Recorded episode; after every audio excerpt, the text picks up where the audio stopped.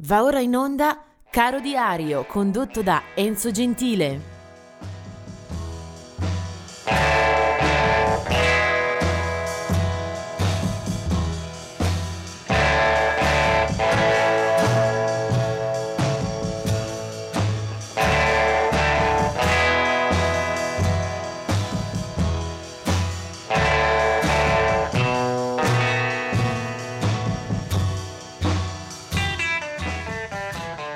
Buongiorno, questo è il 10 luglio e vediamo subito qualche nome che subito eh, sarà capace di stuzzicare il nostro gusto musicale. Per esempio eh, nel 1987 scompare John Hammond Sr. Eh, John Hammond eh, conosciamo bene eh, il figlio come musicista blues di, di, grande qualità e grande carriera, ma il padre John Hammond Sr è stato un produttore, un discografico, un talent scout che nella sua carriera ha scoperto tantissimi personaggi illustri. Nel campo del jazz, del pop, del rock, John Hammond ha detto la sua e ha creato un sacco di carriere, penso eh, da Count Basie a Billie Holiday, eh, dallo stesso Bob Dylan a Leonard Cohen eh, e poi a Rita Franklin, eh, Benny Goodman, insomma tantissima musica è passata dalla sua scrivania e tanti di quei protagonisti gli devono molto se non tutto. Del, vediamo invece un po' di anniversari di nascita. Del 1907 era Blind Boy Fuller, un eh, esimio bluesman eh, che ha attraversato eh, buona parte del secolo del Novecento. Poi nel 1925 era Don Costa, produttore, compositore, direttore d'orchestra che ha segnato molta della musica eh, di consumo, nel senso migliore del termine, eh, del Novecento, della seconda parte del Novecento, eh, e tra l'altro qualcuno ricorderà anche la figlia Nicca Costa che fece invece musica leggera e leggerissima anche se per poco tempo. Del 1942 sono due nascite, una è quella di Ronnie James Dio, un eh, musicista, un cantante eh, che ha legato la sua carriera al rock duro, talvolta eh, durissimo, con eh, i Rainbow, ma anche con i Black Sabbath e poi con una lunga carriera a proprio nome. 1942 è anche la data di nascita di Sixto Rodriguez, un eh, cantante e chitarrista a cui è legata una storia molto particolare. Nativo di Detroit, Sixto Rodriguez è un cantautore di eh, scarsa notorietà, di una vita professionale assolutamente trascurabile. Eh, quando però esplode un caso più unico che raro, eh, e si riscopre artista eh, di successo eh, in terre lontane, addirittura in Sudafrica.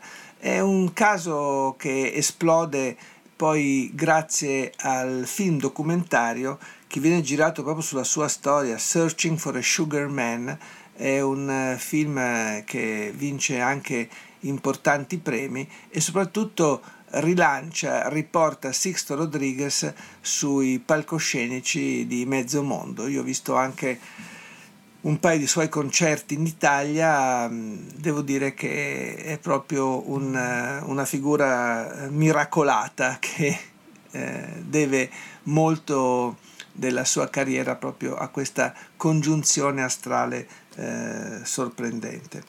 Eh, vediamo altri nati 1943 Jerry Miller dei californiani Moby Grape, eh, del 1949 invece è Greg Kinn, un uh, musicista di rock pop eh, d'oltreoceano, eh, noto anche per la sua carriera eh, di scrittore e di conduttore radiofonico, inizia a registrare nella seconda metà degli anni 70, ha una carriera discografica molto lunga, eh, la parte più fortunata e più eh, interessante riguarda i primi anni 80 quando finisce anche nelle classifiche.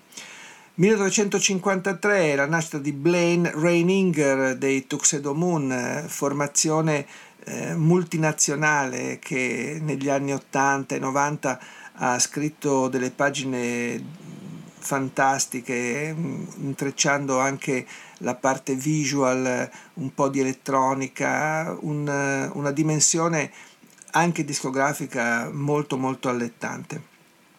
Neil Tennant dei Pet Shop Boys nasce il 10 luglio 1954, è il cantante e fondatore di quella band che ha venduto oltre 100 milioni di dischi, un fenomeno commerciale stupefacente.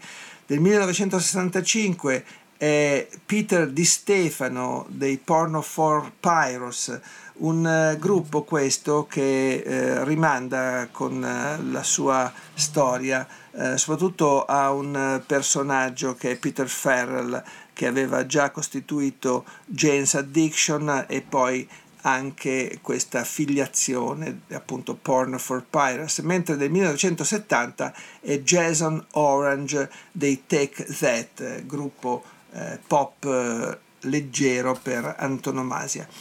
Il, l'artista su cui mi soffermo eh, molto volentieri eh, si chiama Arlo Gatri. Eh, Arlo Gatri è il figlio naturalmente eh, di Woody Gatri, nasce nel 1947 a Coney Island, New York, naturalmente il 10 luglio. Quando c'è un Gat, io assolutamente mi fermo e mi alzo sull'attenti. Un artista come Woody Guthrie ha insegnato tantissimo a tutti.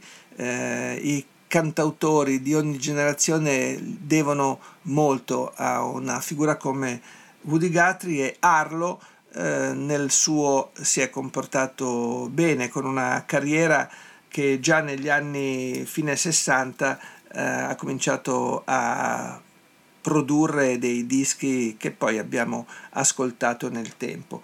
Eh, Woody Guthrie era molto nel 67 e proprio del 67 è il debutto di Arlo Guthrie con Alice's Restaurant, una canzone che poi è anche il titolo di un uh, film di Arthur Penn, uh, Alice's Restaurant, poi sarà anche peraltro il titolo di una canzone italiana, ristorante, nel ristorante di Alice dell'Equipe 84.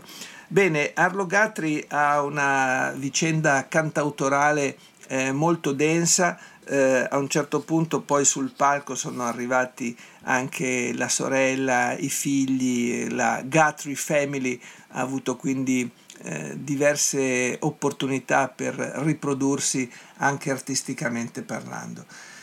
Eh, Arlo Gatri lo vado a celebrare e a ricordare con un brano che lo ha aiutato sicuramente presso il grande pubblico perché nel 1969 Arlo Gatri è a Woodstock e nel film eh, lo si sente proprio con eh, questa canzone eh, che diventa comunque un biglietto di presentazione. Eh, il brano esce poi su 45 giri nel, all'inizio del 1970, si chiamava Coming into Los Angeles e lui è Arlo Guthrie.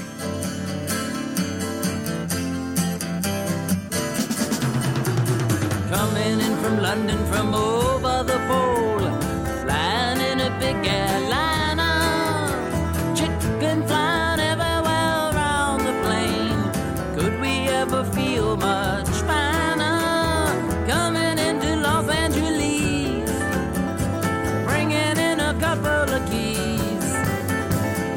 Touch my bags if you please, Mr. Customs Man. Yeah, there's a guy with a ticket to Mexico.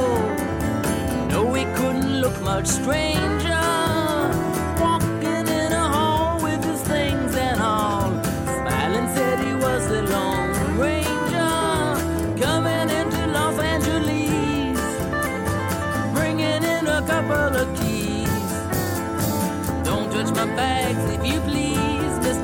blessings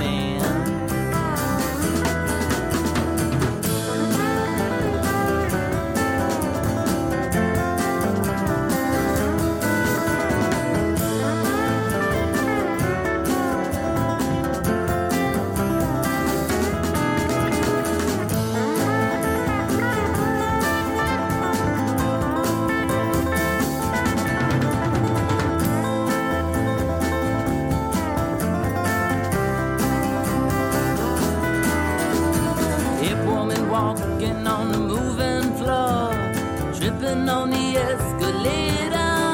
There's a man in the line and she's blowing his mind, thinking that it's already made her. Coming into Los Angeles, bringing in a couple of keys. Don't touch my bags if you please,